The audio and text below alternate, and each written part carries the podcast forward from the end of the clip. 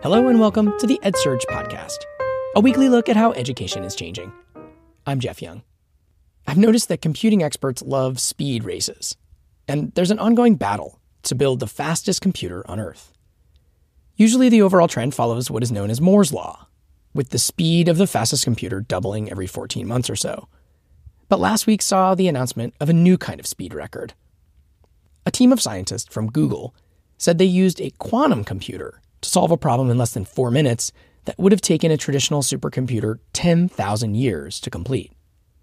In other words, in just 200 seconds, this computer did something that would have taken a classical computer thousands of years.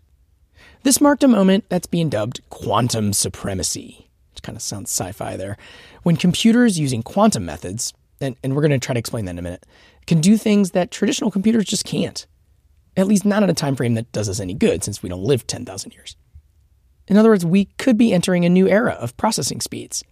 And, and that's bound to bring some breakthroughs in things that impact our daily lives. Among the imagined applications are finding cures for diseases and, and making super accurate weather predictions. But the quantum era is also likely to bring new challenges, since these kind of computers could also be used for things like hacking into bank accounts or, or spying in ways that just can't be detected. Naturally, we were curious what could quantum computing mean for education? That's what we're exploring on today's episode. And to do that, we're going to get into what Albert Einstein once nervously called spooky science. But let's start with a physics professor who just happens to hold a different kind of speed record in wingsuit flying. W- wingsuit flying, that, that's jumping out of an airplane wearing an outfit that's something like a super strong cape. Imagine you're just lying on the couch with your arms and legs spread out. So it's basically like that, except you're going really fast across, you know, uh, in the air. So there's a lot of noise because imagine sticking your head out of the car at you know 200 miles an hour. It'll be loud. Um, so we, but we wear helmets that you know protect our ears. That's Alexei Galda, a research assistant professor at the University of Chicago. His his day job is trying new methods of quantum computing, and in his spare time, he's an avid wingsuit flyer and he's actually in the Guinness Book of World Records for achieving the fastest horizontal speed in, in one of these real life superhero outfits. That record he set, he was going over 200 miles an hour. I'm, I'm going to layer in some audio of him doing that as he explains what this is all like. It feels like like it almost feels like flying, you know, like like like you're a bird because you have a full control over the direction and the speed at which you're going.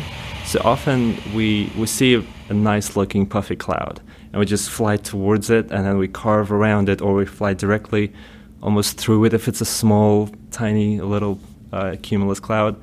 Um, so it's a lot of fun. You have it's this three-dimensional playground that you have.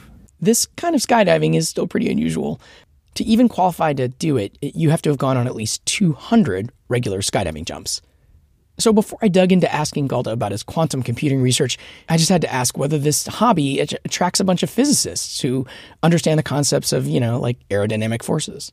It's interesting that um, in the sport of wingsuit flying, uh, actually, I, I meet a lot of really technical people, like uh, people who work in finance or the, you know the software engineers, but people with a mindset that you know they, they do something so they do some calculations, so they, they have this analytical mindset. And I think it's because this discipline of wingsuit performance flying that I do, it, it's, it attracts this kind of people for some reason. And I, I, the reason why I think is because so how does it work?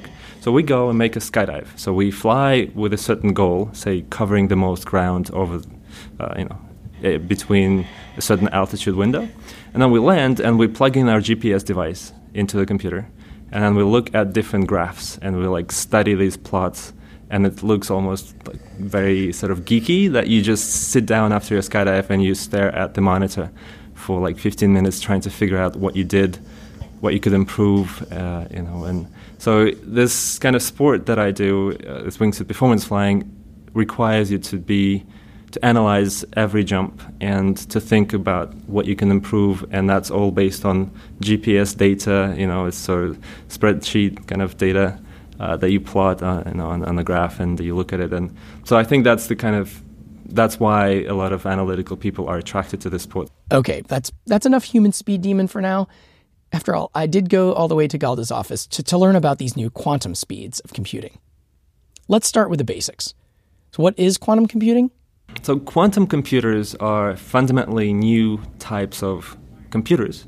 So, right now, we you know, widespread are classical computers. It, it's essentially the, the regular uh, processes that are in our phones, in our laptops. All of them, all of them are essentially classical computers, and they work on uh, by manipulating bits, like one or ones or zeros, right? So quantum computers are fundamentally different things that operate quantum with quantum bits called qubits, and those are they can no, no, not only occupy one and zero, they have a much wider space that they can op- operate in. So essentially, the computation that you can theoretically do with a quantum computer can be done uh, for certain algorithms much faster than it can be done in, in a classical computer. So what why we need quantum computers is that is because they would we don't have them yet. That at not not at the level that will allow us to sort of outperform classical computers yet. But in theory, in the future, cl- uh, classical computers will take you know, thousands of years to solve a certain problem, while a quantum computer would be able to solve that problem within minutes. So that's the hope. You know, we will be able to perform certain types of calculations um, much, much faster, exponentially faster with quantum computers than with classical computers. And how does this high flying professor specifically work on this quantum computing stuff? So I work in a uh, specific field of condensed matter physics. So um, I study generally the uh, dynamics of time evolution of really tiny, tiny physical systems. We, they can be spin, like mag- super small, nano size magnet- magnetic particles, or uh, transport of charge, so electrons in, in low dimensional systems. Um, in terms of quantum computing, I'm currently uh, looking at uh, studying, so in, in implementing some of the physics that I'm studying, so non equilibrium physics, implementing that using existing uh, quantum hardware. I got to be honest. I was feeling a bit over my head sitting in this lab at the University of Chicago talking theoretical physics. I majored in English back in the day, and I, I do love science fiction. And, and, this was actually sounding right out of the novel I'm reading these days, The Three Body Problem by Chinese author Liu Cixin. People should check that out, actually, if, you, if you're interested. Anyway, as I was putting this podcast together, I saw a column in Inside Higher Ed about the possibilities of, of what quantum computing could mean for education, written by Ray Schroeder, the Vice Chancellor of Online Learning at the University of Illinois at Springfield. So I gave him a call for his take quantum computing is uh, a very new field. It, uh, but but it had been visualized way back in Einstein's time. We saw the potential for quantum, which is really generally subatomic uh, work, that using quantum physics, quantum mechanics to uh, power computing. So so every year we're seeing the growth of quantum computing in what frankly if you graph it it looks at all the world like a vertical line because it's a double exponent not a, not only exponential growth but double uh, two exponents uh, and it's just phenomenal the speed with which we are going to grow our computing ability so with all of these futuristic technologies you just have to ask like so what? Um, what can we do with this new computing speed? What this design is is that if you have massive data sets and i don't want to raise hopes but but let me say for example we have collected data on um, cancer for decades for yeah. for a long period of time. If we were able to gather all those data together then a quantum computer might be able to sort through it and find evidence of cause and effect not just uh, you know coincidental instances but cause and effect. And and for weather you know i, I follow the weather carefully. Uh, you know i'm in the midwest and we have extremes of weather. Um, and you know forecasts are getting better and getting better but if we were able to dump all the data into a computer we could then simulate these scenarios much in a much finer detail and make much better predictions. What I really wanted to hear about from Schroeder, since that's his expertise, was his thoughts on what all this could mean for education. Yeah, you know, I've been teaching in, in higher ed since 1971. I, I started, so it's been, you know, nigh on half a century, forgive me. but but in almost every class, I you aim at the center of the class. And you know that some of the students are going to struggle a little bit, and some of the students are not going to be challenged. Um, so that's been a shortcoming of our education is how do we process those uh, accelerated learners more quickly and how do we better serve those that come to us with a deficit of one sort or another perhaps the prereq they took didn't fully teach them you know so what this allows us to do is to use to take enormous amounts of data and to drive what we have currently, adaptive learning, in a much more refined way, so that for each student we can refine the learning so that they can optimize their time and we're not giving them redundant information and we're not giving them stuff way out of their reach. So, uh, so using artificial intelligence certainly and uh, using adaptive learning, which drives artificial intelligence, but stepping back one step, using quantum computing to drive artificial intelligence, to drive adaptive learning, allows us to provide a very robust system that can be responsive to you know an incredible range of uh, of knowledge and abilities and preferences of students. Is it? I mean, I don't know. I, just to play devil's advocate, is it is it really the speed of the computing that's holding back adaptive learning, or isn't it more practical of other concerns about even just implementation? It, it's I don't feel like people are sitting there students are waiting for the answer from the computer. To like they're not like twiddling their thumbs while the computer is processing. No, what but what adaptive learning does um, is that it can create a curriculum. It can say, you know what, Ray, you just don't seem to get this, you know, uh, quantitative computing, or you don't get, uh, you know, advanced calc. And so we're going to toss in some advanced calc, even though we're in yet a more advanced class. So we're going to change what you're taking in this class so that we we fill in those deficits. So what, what's holding it up? Yes, it's institutions being able to do that too, algorithms and uh, designs of uh, adaptive learning that um, that will respond to those students. But ultimately, it's the ability to gather all this data. And of course, we have questions of privacy, but you can gather data from, you know, from preschool on and then get a much better picture of where that student is excelling, where that student is dragging, and how we might better uh, provide education.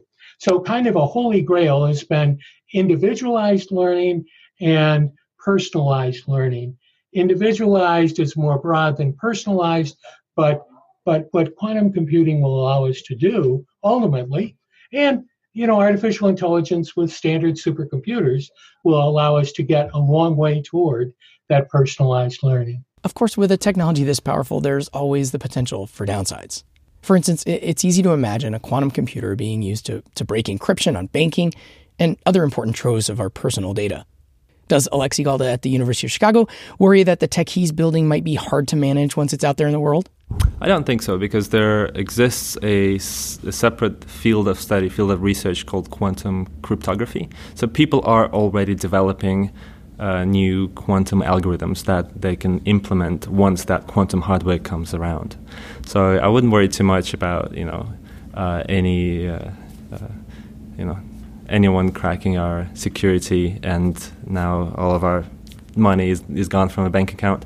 I don't think that will happen. Um, what's go- what will happen is once someone can realize you know uh, can implement some of these codes on the quantum computer, then the quantum cryptography will you know, protect us from our from the security being gone. So I think we, we shouldn't need to, we shouldn't worry about this. It's it's a natural progress of science, and once we have those quantum computers, the new levels of protection will will make sure that uh, we can sleep uh, and have our money in the bank. But then again, Galda's tolerance for risk is, is way higher than mine, and, and honestly, probably higher than just about anyone I've ever met. For instance, in, in all that wingsuit flying he's done, he, he's had his main parachute fail. But to him, that was actually not that big a deal. When you deploy your main parachute, if it doesn't open, uh, it opens, but it, if it doesn't open perfectly, like you would want, like you'd have some line twists, for example, um, you then may decide to abandon your main parachute and then cut it away, start falling again, and you, you open your reserve parachute. So that happened to me twice, and you really don't have time to think about to start worrying about it really too much. You know what you need to do. You know you're going to be fine. You know you know you you have enough altitude to deal with the situation. Yes, it didn't work out perfectly. You can cut away your main parachute. You can open your reserve parachute, and you're under perfectly flying canopy, and you just go and land. And so I don't think I was terrified or in this situation. It's just something that you need to deal with. Like when you're driving, you need to avoid a car that just pulled out of a side street you know, you do what you need to do and move on with your life. Ray Schroeder, the online learning dean, said he's never jumped out of an airplane. And he actually does worry about the potential pitfalls of this super fast computing. So the questions with this has to do really with um, number one, um, we're concerned about privacy. Uh, what what will drive uh, quantum in higher ed is access to very deep and enormous data, huge data sets, and you are exposed. Um, your information is exposed to this computer. So that's one challenge. Um, you know, you have a kind of a, a, a second challenge as you move forward, taking a look at the way in which algorithms are written um, in artificial intelligence, because currently uh, we have uh, an incomplete um, array of programmers in this field. And by that I mean underrepresented areas include women, certain cultural uh, areas, and racial areas. So then, if the computer is making these decisions, the decisions are driven by, we'll say, as of today, kind of a predominantly white male approach. Is that giving us the right representation? Maybe not. As we go from culture to culture, in our current culture, are we fully representing those? No, we're not. Um, and that's true of artificial intelligence. So, you know, and when I talk about quantum, I'm talking about it most often as a driver of AI, you know, of, of really fully realizing AI. So that's a problem. There are there are serious questions about those algorithms there's another thing about quantum computing that Ray Schroeder threw in there as we wrapped up our conversation. But I, but I, I do want to mention to you, um, you know, the, the potential certainly um, that we have for uh, entanglement. And I don't know if you've looked at that at all. Quantum entanglement. No, so, what's that? Yeah, you know, that may be a different topic, but mm. uh, down the line. Uh, Albert Einstein, this was theorized way back in Einstein's time, and Einstein called it spooky, spooky entanglement because it broke all his, many of his laws. And this is the deal. If you have two qubits, those, those bits, and usually those are photons or electrons, but, but just this last week, Johns Hopkins announced that they have created a medium on which a qubit can be stored in a, a superconducting mode. So we'll have another alternative. But this is it. You put those two together and they become entangled. Then you send one far away. The Chinese put one up in space, 10,000 miles away. If you do something to this qubit, it instantly changes that qubit. And so, like if you go from a zero to a one or or uh, one and zero, as you change them. But not only that, this they use subatomic or rather atomic clocks. I'm trying to get my fingers here. So it happened faster than the speed of light, faster than the speed of light, the change. And nobody knows how that happens. That's right. These subatomic particles can be linked in some way that even quantum computing experts just don't understand, and in ways that don't fit at all into Einstein's theories of the universe. In fact, until his death, the famed scientist wrestled with trying to fit quantum computing into his framework. as he wrote Quantum mechanics is very impressive, but an inner voice tells me that it is not yet the real thing. The theory produces a good deal, but hardly brings us closer to the secret of the old one. I am at all events convinced that he, meaning God, does not play dice. But now that quantum computing is becoming more of a reality, these theoretical debates could have real world impacts, as Ray Schroeder points out. Let's say you're on your computer doing your banking, you can do something with an entangled qubit and it will appear in your bank and nobody right now can intercept it. Nobody knows how it gets there, and it gets there faster than the speed of light. So these are the kinds of things in quantum mechanics, but also quantum computing that are enormously important and are going to make huge differences in our lives. I feel like I have to say, this quantum computing is still years and maybe decades away from coming to any classroom. And it, it may come kind of slowly. Here's Galda again. Practical algorithm on a quantum computer, I think probably at least a decade away.